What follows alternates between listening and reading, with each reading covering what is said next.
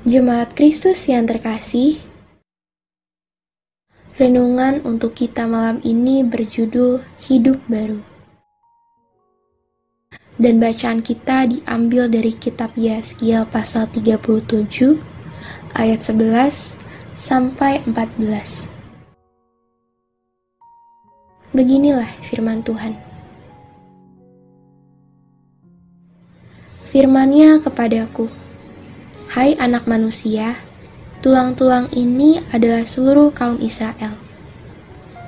Sungguh, mereka sendiri mengatakan, tulang-tulang kami sudah menjadi kering, dan pengharapan kami sudah lenyap. Kami sudah hilang. Oleh sebab itu, bernubuatlah dan katakan kepada mereka, Beginilah firman Tuhan Allah Sungguh, aku membuka kubur-kuburmu dan membangkitkan kamu, hai umatku, dari dalamnya. Dan aku akan membawa kamu ke tanah Israel.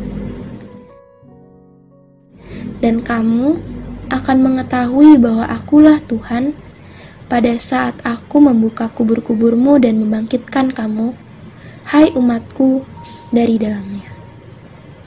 Aku akan memberikan rohku ke dalammu, sehingga kamu dapat hidup kembali, dan aku akan membiarkan kamu tinggal di tanahmu. Dan kamu akan mengetahui bahwa aku, Tuhan, yang mengatakannya dan membuatnya. Demikianlah firman Tuhan. Penglihatan yang dialami oleh Yeskiel cukup tegas untuk menunjukkan bagaimana kehidupan bangsa Israel yang sudah kehilangan harapan bahkan sudah mati karena pembuangan yang mereka hadapi dapat dipulihkan oleh Allah. Tulang belulang yang dilihat oleh Yeskiel adalah gambaran matinya bangsa Israel karena kondisi mereka yang memang sangat memprihatinkan.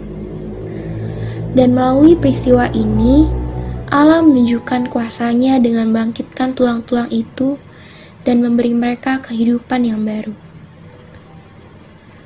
apa yang dilakukan oleh Allah bukan tanpa maksud dan tujuan. Ia melakukan itu untuk menunjukkan kepada Yeskiel bahwa Allah mampu memulihkan kehidupan Israel walaupun mereka sedang dalam situasi yang benar-benar hancur dan terpuruk. Melalui peristiwa ini, Yeskiel disadarkan bila Allah sendiri yang berkehendak, apa pun bisa terjadi. Ini juga untuk membuktikan bahwa bangsa Israel adalah milik kepunyaan Allah yang senantiasa mendapatkan kasih dari Allah, walaupun kerap bertindak tidak sesuai dengan kehendaknya. Selalu ada ruang untuk pengampunan yang diberikan oleh Allah kepada manusia. Dari kisah ini, kita juga dapat belajar bahwa Allah akan terus ada bagi setiap pribadi yang sedang terpuruk, bahkan sedang hancur dan seperti tidak memiliki pengharapan lagi. Ia mampu memulihkan dan memberikan kehidupan yang baru bagi setiap pribadi yang ia kasihi. Yang harus kita lakukan sebagai anak-anaknya adalah terus berharap. Percayalah bahwa dalam situasi terburuk pun Allah tetap menolong kita. Sambutlah hidup baru yang diberikan Allah, rasakan pemulihan yang sudah Allah berikan untuk kita. Demikianlah renungan malam ini. Semoga damai sejahtera dari Tuhan Yesus Kristus tetap memenuhi hati dan pikiran kita. Amin.